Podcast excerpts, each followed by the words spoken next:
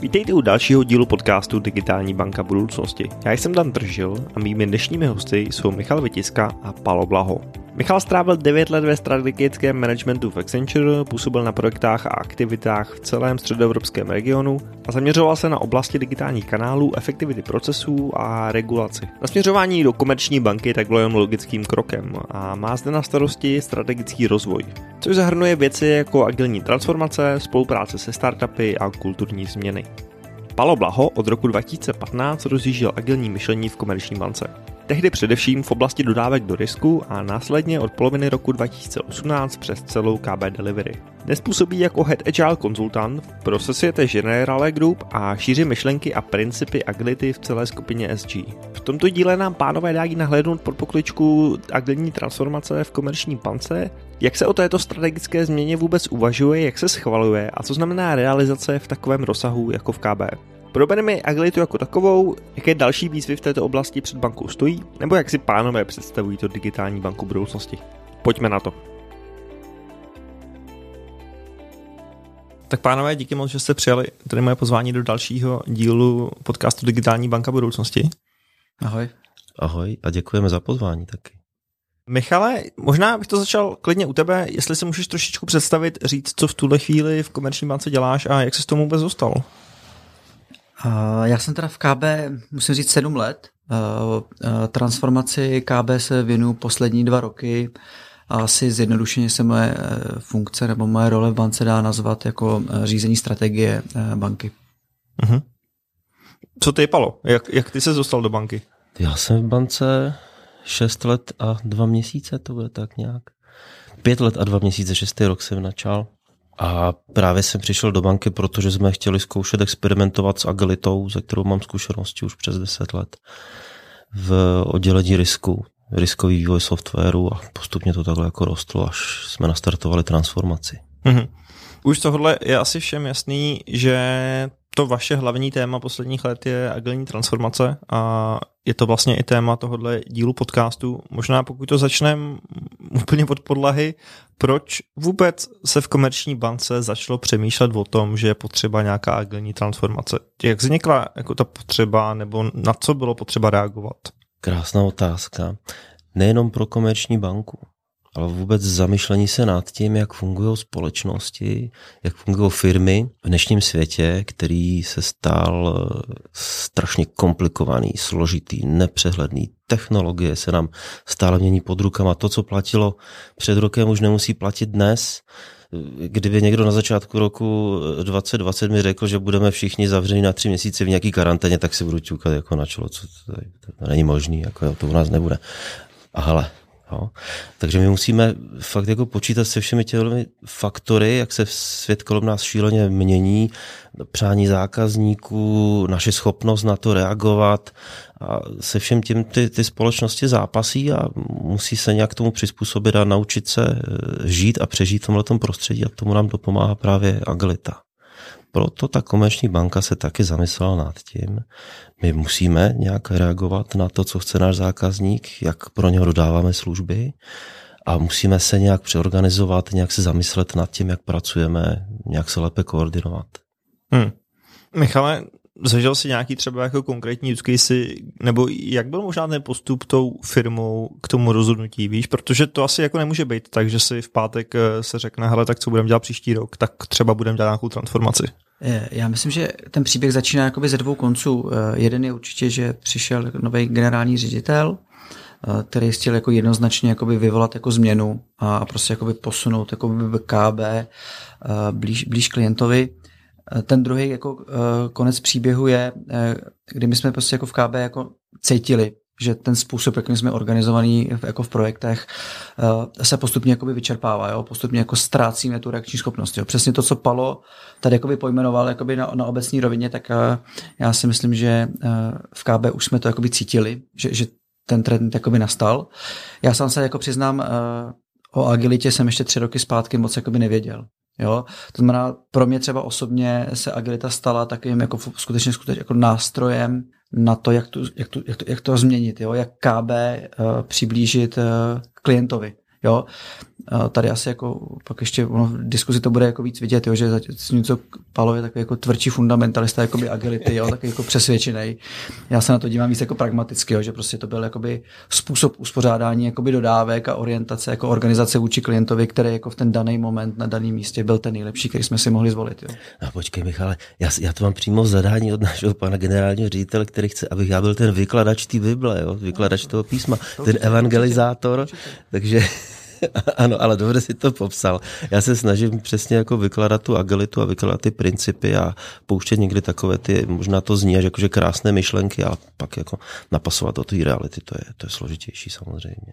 Michal, jsi řekl, že jako před třemi lety se vlastně o agilitě ještě nic nevěděl, ale už se tak nějak třeba tušili, že ta organizace té firmy jako na těch projektech není úplně ideální. Je z tvýho pohledu různé cesty? Jsou různé cesty? Je to prostě agilita nebo dá se jít nikam jinam v té transformaci? Ale určitě se dá. A my jsme se jako dlouhodobu jakoby pokoušeli eh, přes různé jakoby programy jakoby vylepšovat projektové řízení, zefektivňovat to. Eh, a jako historicky eh, ta sada nástrojů, kterou Agilita používá, tak ona jako není úplně jakoby nová. Jo? Ať už se bavíme, historicky jsem říkal jakoby rapid development, říkalo se iterativní vývoj, říkalo jako stand-upy, ty všechny ty nástroje byly, oni jakoby existovaly, ale skutečně ten jako ten celek jako vznikl, vznikl, tak eh, já jsem ho sám třeba fakt jako před třemi lety ještě jako osobně nikdy jako nepoužíval, nikdy jsem to jako neaplikoval. Jo. Hmm. Ono fakt jako neobjevujeme znovu kolo, tyhle ty principy vlastně to tak přirozeně děláme, to, co nám doporučují ty, ty agilní postupy, třeba jedna z těch agilních schůzek je takový ten daily stand-up, jo, lidi k tomu třeba jako odpor. A to se fakt musíme scházet každý den a mít nějakou schůzku. I to přirozeně děláme. Potkáš kolegu kafomatu a zeptáš se, čau, jak se máš? A on ti řekne, jako, co asi tak dělá, jaké má problémy, tak to někdo prostě sformalizoval přirozené věci, jak, jak je děláme a nazval to agilní způsob práce. Ale to je jenom ten, ta, taková ta technikálie. Tam to důležitější u, to, u té transformace je ta změna toho chování, ty mysli těch lidí, jak oni fungují. To je, to je to základní, to důležité. Ono je, v těch firmách, které mají dlouhou historii, eh, tam vznikla nějaká hierarchie, nějaká struktura a ty lidi se naučili, že fungují podle toho, co jim vlastně řekl jejich šéf. Ono je to strašně komfortní. Jo? Já čekám, že mi někdo dá zadání, řekne mi, jestli doleva nebo doprava a když to nevíde, tak můžu akorát říct, co já, no tak to mi řekli, co mám dělat. A v tom agilním způsobu práce jsme všichni jakoby mm, přinuceni, nebo jak to říct, převzít odpovědnost sami za to, co děláme. To je, to, je, to je kulturní změna, kterou si člověk jako nemůže přečíst někde v příručce, tak se musíme naučit chovat. Převzít odpovědnost za to, co dělám na nějakém produktu, jak se o něj starám jako programátor nebo jako tester, který odpovídá za kvalitu, nebo jako product owner, který nese nějakou vizi dlouhodobou o tom produktu. Nečekám na nějakou komisi, na někoho, kdo mi řekne, co mám dělat, ale převzít odpovědnost za to, jak to celé funguje. Ještě doplním, ono z toho agilitou ještě jako těžší v tom smyslu, že pokud děláte sport jako tenis nebo golf, jo, jsou hodně jako technické disciplíny, tak všichni víte, že eh, chcete změnit jakoby švih a jdete za trenérem, tak jak to jako dopadne ještě jako desátý trénink po tom, co vám trenér předělal švih. Pořád to není tak dobrý, pořád to není tak, tak jako efektivní. To znamená, určitě se každý během uh, transformace nebo přechodu na agilitu jako musel vypořádat s tím, že prostě ten způsob, jak ta práce je zorganizovaná, najednou se v tom jako necítí dobře, nepřijde mu to tak jako efektivní. A ty zaběhlý způsoby práce, ty rutiny, se mu pořád ještě zdají jakoby hmm. efektivnější. Jo. To, je, to je něco, s čím se prostě každý musí jako vypořádat a musí mít, když se respektive když nemá to přesvědčení o tom, že ta agilita je jako fundamentálně správně, že ho prostě díky odpovědnosti, díky jakoby uh, přiblížení se klientovi prostě dovede k něčemu lepšímu, tak uh, vždycky prostě uvidíme, že tam je strašná tendence se vracet k těm rutinám, které člověk prostě znal a vždycky jako aplikoval. Jo. Tak tak, lidi jsou na to zvyklí. A jak říkám, není to tak, že bychom si my jako s Michalem sedli a popsali jsme nějaký postup, jak má jako fungovat ta banka. To prostě to nejde. Ale snažíme se být inspirováni těmi úspěšnými takhle ve světě. Různé nejenom bankovní společnosti tak fungují a vlastně víc způsobů organizace práce a nějaké komunikace ve firmách. Perfektně to popsal Frederik Lalu, doporučuji posluchačům se někde najít jako ten jeho model kde, když si to vezmete jako perfektně fungující, krásně agilní společnost, je třeba rodinná firma, kde je 20 jako lidí. Tam, když prostě přistaví se k tomu jejich krámečku nějak, nějaké auto, kterým přivezlo eh, něco ze skladu, tak není potřeba svolávat nějakou správní radu. No, kdo má zrovna volné ruce, tak to jde nosit, protože je to jejich firma, všichni na tom pracují. tyhle ty principy se snažíme potom přenést i do těch větších firm a do těch korporací. Což asi jako narážíme na to, že dělá to v rodinných firmě o 20 lidech versus o firmě velikosti komerční banka je trošku jiná liga. Tak, přesně. No ono, vlastně to bylo jedno z, těch, z našich ponaučení, které jsme udělali během transformace, jo, že vlastně každý na začátku transformace se soustředuje na to, jakým způsobem právě jako softwarový vývoj jako překlopit, jak se skupit uh, týmy v IT továrnách do jednotlivých skvodů, do, do tribů, ale vlastně až během transformace nám došlo, že my musíme kompletně předělat všechny procesy uh, okolo HR, to znamená, jakým způsobem budeme hajrovat lidi, hodnocení, odměňování, jo? Uh, rozvoj, obecně jakoby rozvoj kariérní cesty. To stejný jsme museli upravit uh, v rámci financí. To znamená, jakým způsobem budeme jako budgetovat, jakým způsobem budeme kapitalizovat, jakým způsobem budeme uh, plánovat rozpočty. Jo, zase tam potom se dostanete do té diskuze, kdy vlastně ještě narušujete principy agility nebo nenarušujete hmm. principy jakoby agility.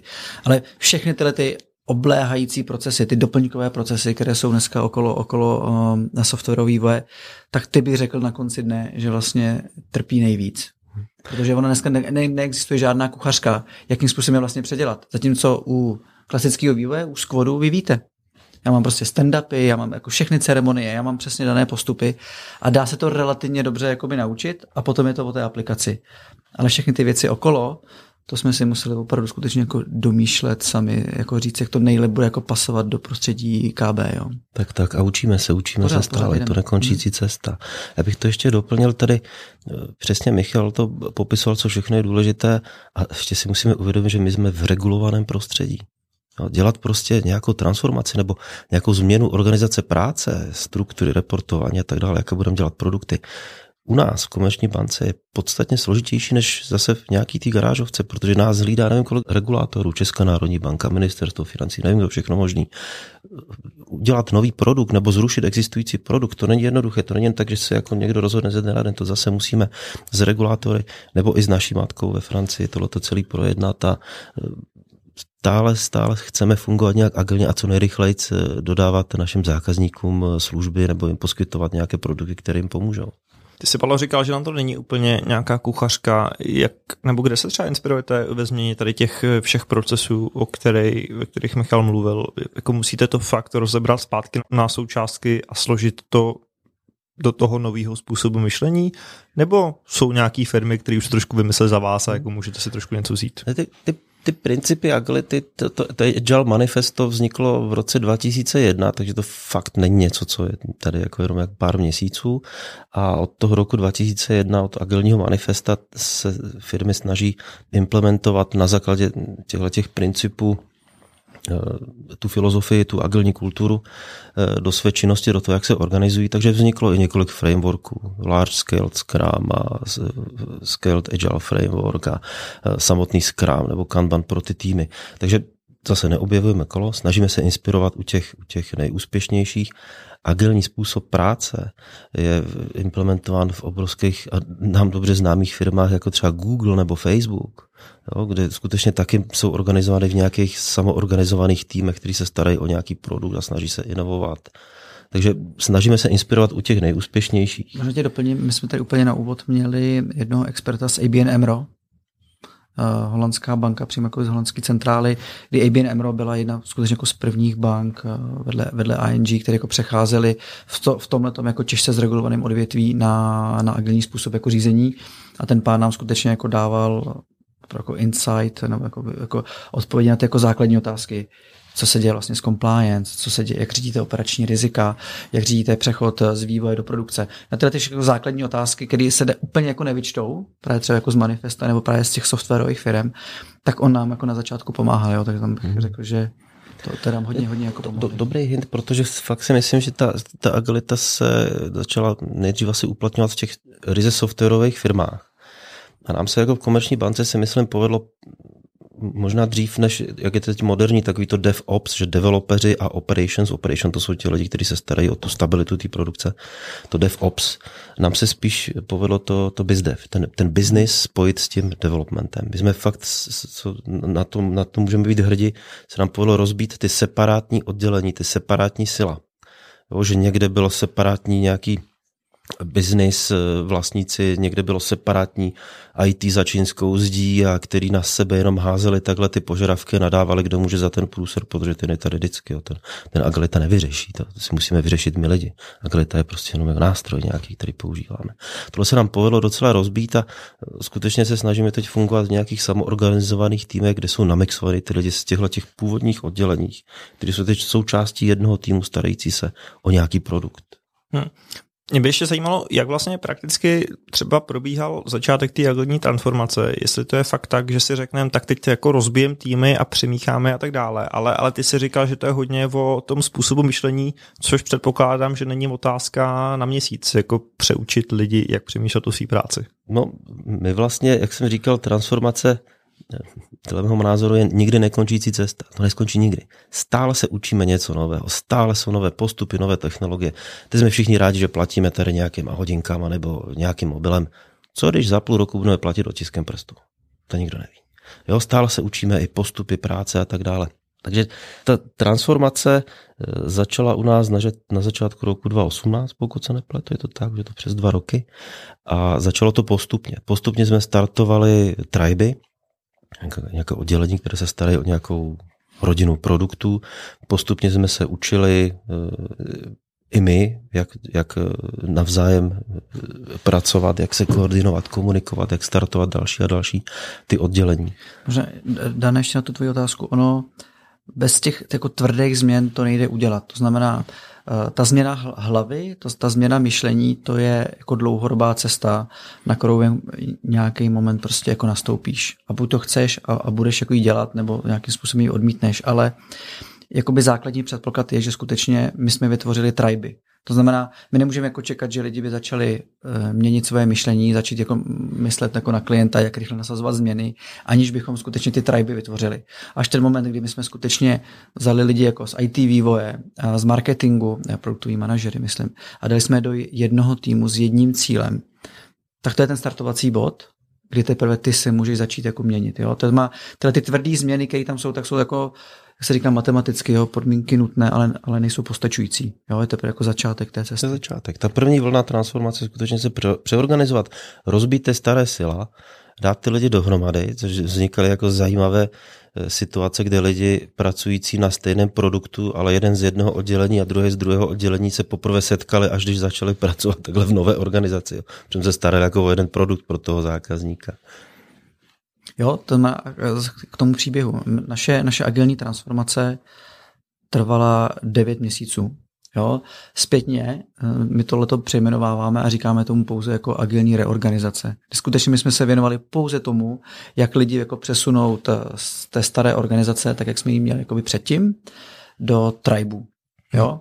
A to byla jenom jako čistě reorganizace. A teprve v momentě, kdy my jsme ty lidi dali na správná místa, to znamená, tribe lídři jsou v čele tribu, mají postavené tribe, máme product ownery, tak teprve v ten moment začíná taková ta opravdová transformace. Ta změna té kultury. Kultura a, ta, jak a, to, a to přeorganizování se jako do té nové struktury samozřejmě spojený jako s, s mohutnou edukací. Stále vysvětlovat lidem, proč vůbec se transformujeme, proč potřebujeme tu banku změnit a vysvětlovat jim, jak funguje ten nový proces, co se očekává od nich v nových rolích. ono je fakt jako třeba zajímavý, Michale, opravdu, jestli, jestli si to dobře pamatuju, jsme měli snad nějakých sedm úrovní managementu před transformací. No, sedm úrovní řízení. Tak. Sedm úrovní řízení. No.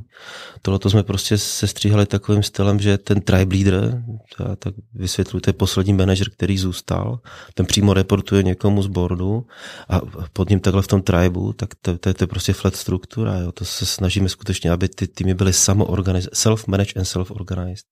Jo, to, to je jako obrovská změna. A ty lidi předtím, pokud si budovali nějakou kariéru v té v hierarchii a už jako konečně dosáhli na úroveň board minus 4, tak najednou jako přijdeme s tím, že jako to, to už jako nebude a, a budeme se snažit být jako flat a všichni jsme si nějak eh, rovni a snažíme se pracovat spíš nad smysluplnými produkty pro naši, naše zákazníky to nebylo jednoduché. To je ono, jo. Najednou jako si stíš, že způsob, jakým si lidi jako definovali svoji kariérní cestu, už prostě jako neplatí. Už tam ten žebříček v organizaci jakoby neexistuje. To znamená, ty musíš dát nový smysl to, oč jako usilovat. A jediná, jediná možná odpověď v tom případě je kvalitní produkt. Nic jiného jako neexistuje. Tak, tak, tak. Já mám taky zkušenost reálně, že jeden z kolegů, který přesně přišli o takovou jako slušnou board minus jako nějakou roli, tak za pár měsíců po té transformaci, sám od sebe mi to potom říkal, že mu se vlastně ulevilo. On se vrátil k tomu tak jako původnímu, proč nastoupil do té banky. On na začátku nastoupil ne jako nějaký manažer, který vyplňuje někde nějaké tabulky a vytváří nějaké prezentace, ale, ale skutečně se vrátil k tomu produktu, který měl rád. Jako, a zabýval se fakt tím produktem, tou službou pro toho zákazníka. Takže to vlastně si způsobem jako vrací lidi zpátky k tomu kontaktu s tím zákazníkem, k té práci na tom produktu a tak dále. Ale ono, pojďme si říct, jako co znamená být jako manažerem jako v korporaci. Jo, ono to ne nezbytně nutně nese sama jako pozitiva. Je tam spousta administrativy, schvalování dovolených. Jo, ono to, nálezy interního auditu. Ono to není jako úplně, úplně jakoby pozitivní jakoby práce a ty frčky jako něco stojí. Jako myslím tuhle tu extra, extra práci. A během angelní transformace se nám ukázalo, že skutečně jako dobrá půlka lidí, která jakoby v jako přišla o tyhle ty jako manažerské frčky, ne úplně jakoby vysoký, ale přišla o tyhle ty jako manažerské frčky, tak skutečně byla ráda. Že vlastně zbavili se tohohle administrativního balastu a najednou mají prostě 80-90% své kapacity na to, aby se vraceli zpátky. Přípravě kampaní, eh, analýze dat, jako Prostě Přípravě produktu nějakých přesně, nových. cokoliv prostě jako mají, tak to, to skutečně jako dělají. Jo? Takže i to je jedna z těch výhod, kterou si sobě jako nese jako ta plochá organizace. Mm. Zase taky já vím od jednoho board membra, board membra že, že taky jim se to lépe hlídá. Představte, jaký to je, když jako máte rozjetých, já nevím, 80, 100, 100 projektů, eh, projekt Alpha, projekt Gold, projekt Platinum, jako sexy názvy, že jo? A pomalu se v tom člověk ztrácí, neví, co se zatím schovává. Ale teď se i ten top management baví jako o reálných produktech. Má význam investovat do nového typu pojištění, nebo teď budeme investovat do toho, že uděláme nový typ kreditní karty, nebo teď rozjedeme kampaň na nový typ hypotéky? To je srozumitelné pro nás všechny. Dám příklad eh, COVID.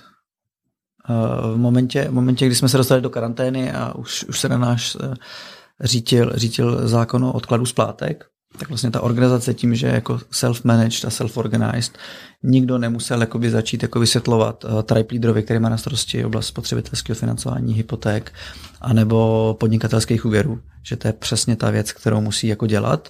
Lidi v tribu přesně věděli, že teďka tohle je ta ultimativní priorita, že a oni se musí okamžitě jako začít jakoby nebo oni si musí začít přeskupat jako backlogy k tomu, aby začali prostě řešit odklady splátek. A ta organizace ne, jako nepotřebovala nový projekt, nový jako emergency meetingy. Oni skutečně jako začali jakoby jako v den D plus jedna jako pracovat na těch správných věcech. Jo. Michal, perfektní příklad. Já si myslím, že máme jako dost, dost štěstí, že my jsme už byli pod nějaké té první vlně transformace, že my jsme nemuseli stopnout žádné projekty. My nemáme projekty v komerční bance jako nefungují, nemáme projekty. Fakt ty, ty týmy, ty triby, ty squady uvnitř těch, těch tribů se starají o nějaké produkty.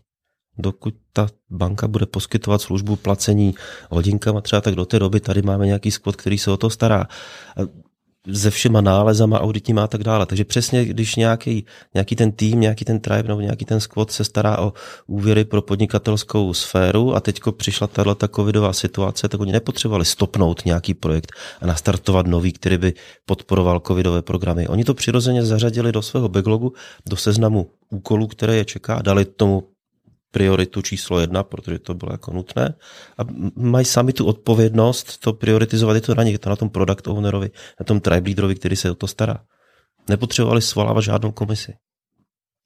My jak si tady o tom povídáme, tak vlastně z toho vypadávají samý benefity, samý dobré věci. Zajímalo by mě, jestli ty třeba z toho tvýho nadhledu, protože se tomuhle věnuješ samozřejmě v celé societe Generali grupě, Jestli jsi jako narazil na případy, kdy to vlastně třeba nedává smysl, jo? jestli tam máte jako firmy, kdy jste řekli, hele, tak tyhle ty to buď nezvládnou, nebo těm se vlastně ta agilita úplně nehodí. ono to, na začátku, když já vysvětluji a dělám takhle různá školení a bootcampy a nejenom tady v České republice, ale takhle jako po grupě Societe General, to ono to jako dává smysl. Ono to fakt jako ty lidi to jako natkne, protože je to srozumitelné, jako ty principy jsou ověřené, ty úspěšné příklady, přesně jak jsem říkal, Facebook, ING, Spotify a tak dále, to jako táhne, to každý chce být jako Apple, jo, to je jasný, že jo, tak to jako je ověřený, že to funguje. A potom ta samotná změna v těch lidech, jo, taková ta první reakce od těch lidí bývá přesně jako, že hele, na mě nešahejte, jako jo, já už dávno agilní jsem, moje království mi jako neničte, jo, to, to nemůžete rozbít. Je první jako reakce. Druhá reakce, jako že na mě nešahejte, mě hlídá regulátor a tak dále. A potom jim tak zase dojde, že už nebudou ten board minus 4, se jim jako ruší ta pozice, ta, ta třetí reakce.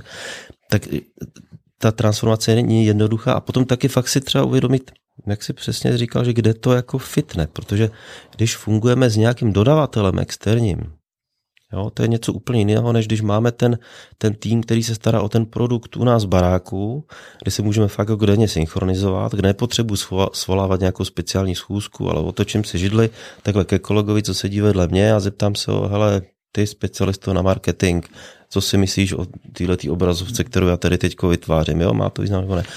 Když fungujeme s tím externím dodavatelem, tak tam je potřeba se jako nad tím zamyslet. Jo? Jsme schopni tam fungovat nějak iterativně, dát tam nějaké prvky, ty agility, budeme se scházet, nebo nejlépe může si k nám sednout ten, ten dodavatel do baráku a spolupracujeme spolu, nebo se nějak iterativně scházíme jednou za týden, za dva a tak dále. A typicky, kdybych jako si měl vybrat firmu, kde agilita přinese jako největší změnu, tak asi jako bych měl použít nějaký základní pravidlo, tak se dívám jako na velikost. Já když se pojám třeba po skupině KB a vidím jako menší firmy, či to penzijní fond, Modrá pyramida, SOX, tak uh, oni prostě díky jakoby velikosti oni už jako hodně těch principů jako aplikují. Jo. Agilita je hodně o používání selského rozumu jako běžných pravidel komunikace. Oni, oni nemají vybudovaný velký hierarchie, mají taky plochou organizaci. Takže se tam člověk jako podívat dovnitř, tak vlastně zjistí, že ty lidi už de facto pracují jako v hodně jakoby iterativní vývoji, jsou hodně orientovaní na zákazníka. Jo. Typicky ve velké korporaci víc dáváte přednost tomu, co říká váš šéf, co říká další oddělení, nebo víc tomu, než uh, uh, co řekne jakoby finální zákazník. Víc, víc úsilí dám tomu, abych prolezl jakoby komisí a přípravě failu na komisi, která mi dá peníze jako na projekt, než o to, jakým způsobem uh, bankéři akceptují jako můj, můj, můj produkt, když ho, když ho mají prodávat. Jestli mi rozumíte. To je něco, co ty malé firmy ještě mají a oni to jako nestratili. Mm-hmm. Je to jako dobře popsaný, protože fakt ten, ten projektový manažer se narodil a umřel s tím projektem. Jo, a i nějaký manažeři další, kteří kolem něho byli. A takhle, když se věnujeme tomu produktu, tak do té doby, dokud ten daný produkt poskytujeme, do té doby ty lidi prostě jsou na ně přiděleni. Jo. My už jsme si řekli, že ta transformace je vlastně nějaký nikdy nekončící proces. Nicméně dá se třeba říct, jak je v tom dneska komerční banka daleko, nebo jsou vůbec nějaký ukazatele, indikátory transformace? podle kterých se to dá měřit? Hele, tak uh, asi jakoby první metriku na začátku jsme si měřili, kolik lidí jsme už jako reálně jakoby přesunuli do, do, do agilního perimetru. Uh, tam jsme dneska zhruba okolo 40% jakoby centrály a ještě to procentíčko jakoby zvyšujeme. Potom, jako, co, co říkáme, nahrali, nabrali jsme tu kvantitu, tak se musíme zaměřovat jako na kvalitu. A tam učíš, ať jsou to různě jakoby ve, strum, ve strumův jakoby model, kdy si říkáme jakoby kvalitu spolupráce, um, agilní maturitu jakoby obecně, tak uh, to je něco, co si hlídáme jakoby dál a já si myslím, že to je cesta, která už jako nikdy jako neskončí. Hmm. Už jsme se prostě jako vydali. Uh, Palo to, Palo to uh, popsal, my jsme šli spíš cestou bizdev, to znamená slučování jakoby lidí, ještě řeknu, jakoby z biznesu, jakoby těch jako marketingových lidí, uh, ze, z, z vývojáři a určitě před námi jako velká etapa je ještě de, dát do tohoto ops, to znamená mít hmm. jako DevOps koncept a, a přičlenit ještě jako vývojáře do tribu, to si myslím, že jakoby před námi jako opravdu jako velký milník. Zase jsme dneska v situaci, kdy sporadicky tu a tam existují jakoby ostrůvky, kde už jako DevOps nám jako funguje a funguje jako velmi dobře, ale pro ty hlavní kusy, pro ty hlavní aplikace, to je, to je pořád ještě jakoby před námi. Já mám jedno krásné přirovnání, rád ho používám na, na, na školeních taky. Se někdo zeptá, už jste agilní, nebo na konferencích, jako už jste agilní společnost. Ne? Krásné přirovnání, pamatujete si na to, no, pamatuješ si na to, kdy se dostal řidičský průkaz. Jo, prolezl si jako těma zkouškama, byl z tebe dobrý řidič? Za jak dlouho se z člověka stane dobrý řidič? Za rok, za dva, za pět. Jo? To, to, to je strašně, a, nebo co je to dobrý řidič? Jo? Něco Asi. úplně jiného, řídit Formuli 1, řídit autobus po Praze, nebo jezdit jako někde na vesnici o víkendu akorát tak do Sámošky a pak zpátky. Jo? Takže transformace, nikdy nekončící cesta, stále se učíme, stále se snažíme pracovat lépe a lépe. Mm-hmm. Michal zmínil jednu tu výzvu do budoucna, to je ten DevOps. Jsou nějaký další velký výzvy, které před vámi stojí v této oblasti? No, já si myslím, že jako z hlediska agilní transformace nebo jakoby nasazování agility, uh, kromě DevOpsu před námi ještě jako jeden velký úkol a to je vymyslet způsob, jakým se budeme organizovat pro technologickou transformaci.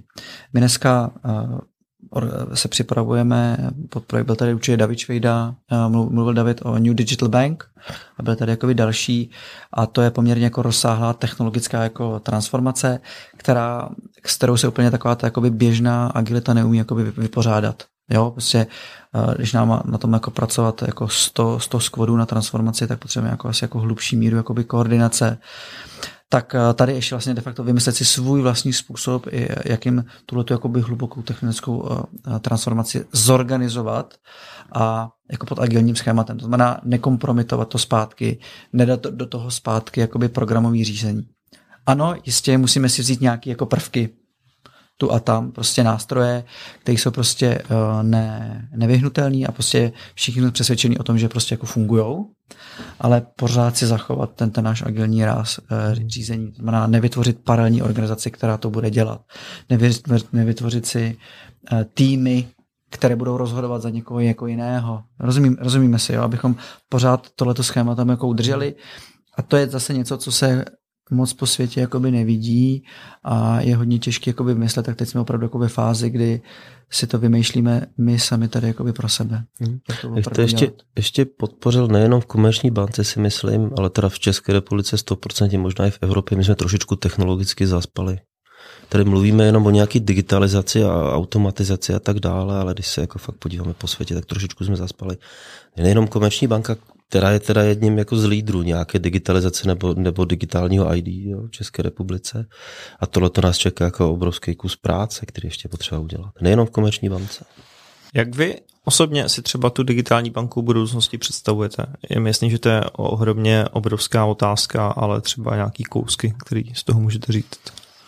Hele, uh, za mě, já vždycky jako na to, to odpovídám tím, jako, jak vlastně vnímám to slovo jako digitalizace, protože slovo jako nový je tam jenom jako a banka, to, tomu asi taky jakoby rozumíme, co je to, to základní jakoby spektrum, ale, ale dostanu se ke všem těm slovům. Uh, pro mě jako digitalizace není omezená nebo jako na, na technologický význam.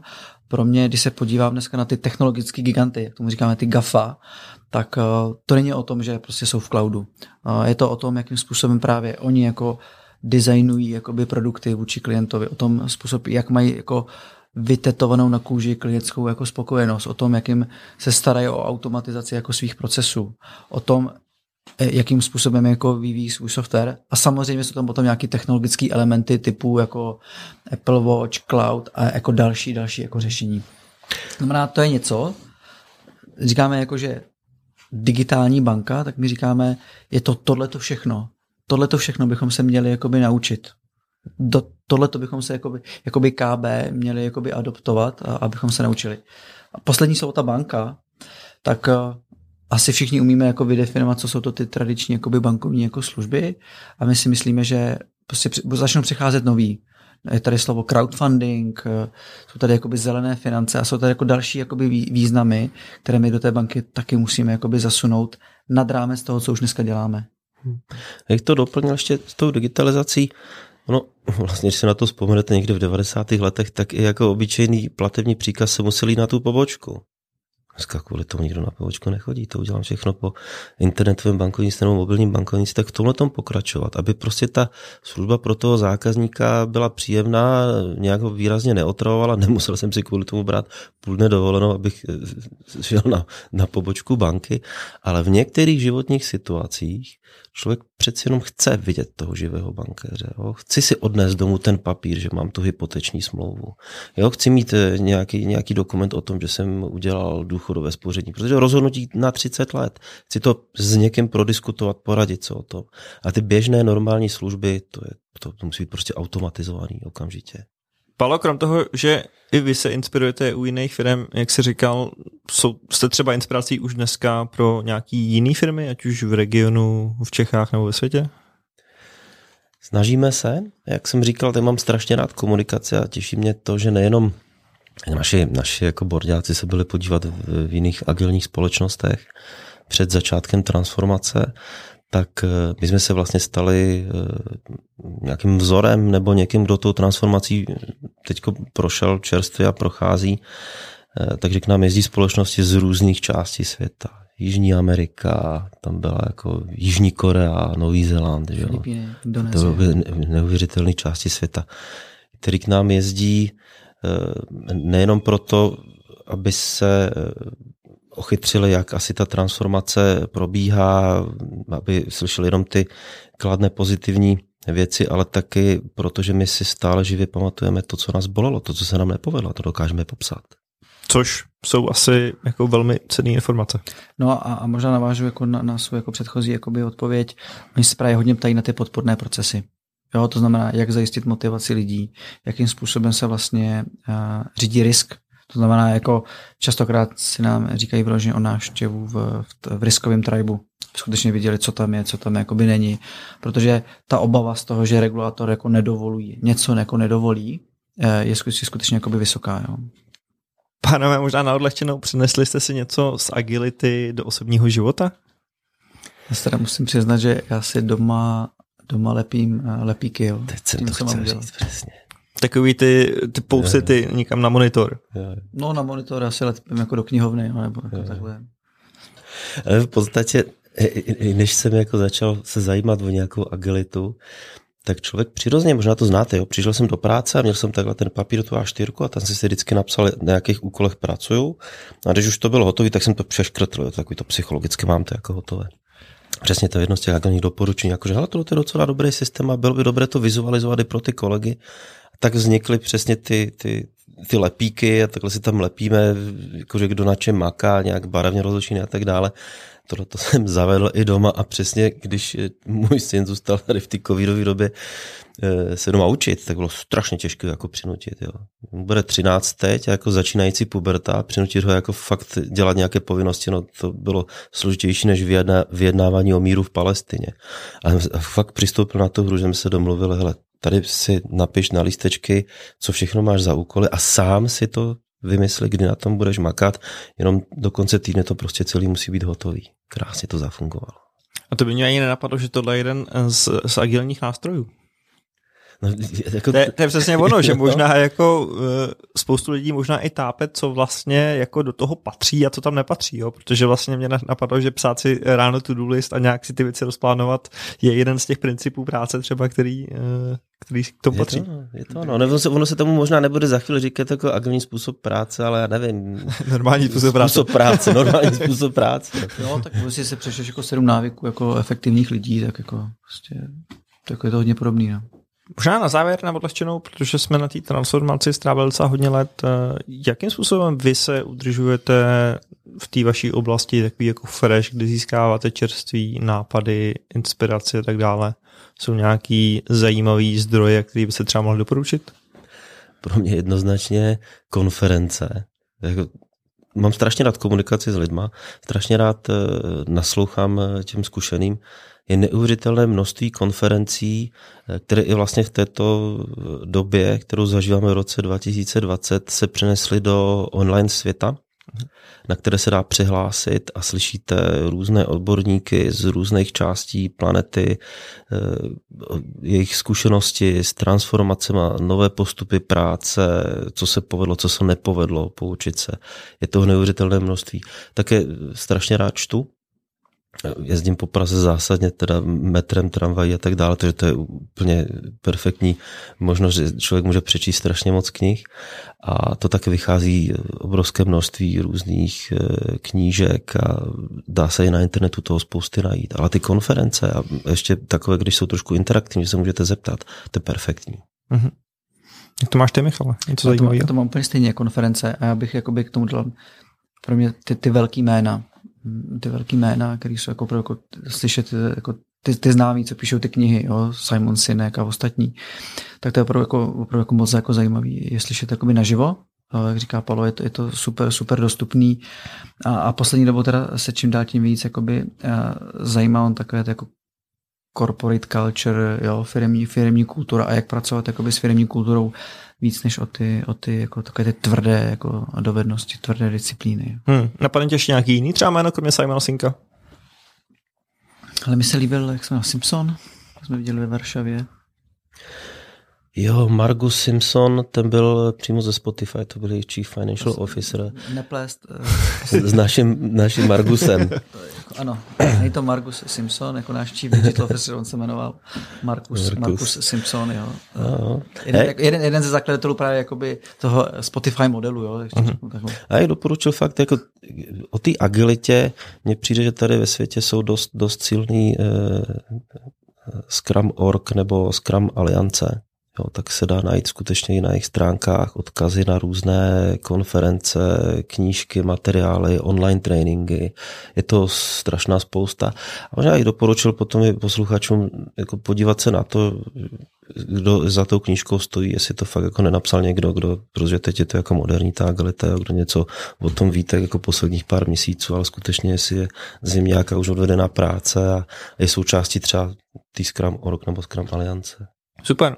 Panové, děkuji moc za rozhovor. Já si myslím, že i přesto, že jsme tu agilní transformaci tady nakousli v hrozně moc těch předchozích dílech, tak dneska to bylo zase trošku jinak a posluchači se podle mě dozvěděli trošičku víc o tom, jak konkrétně ten proces eh, vlastně probíhal. Takže díky moc.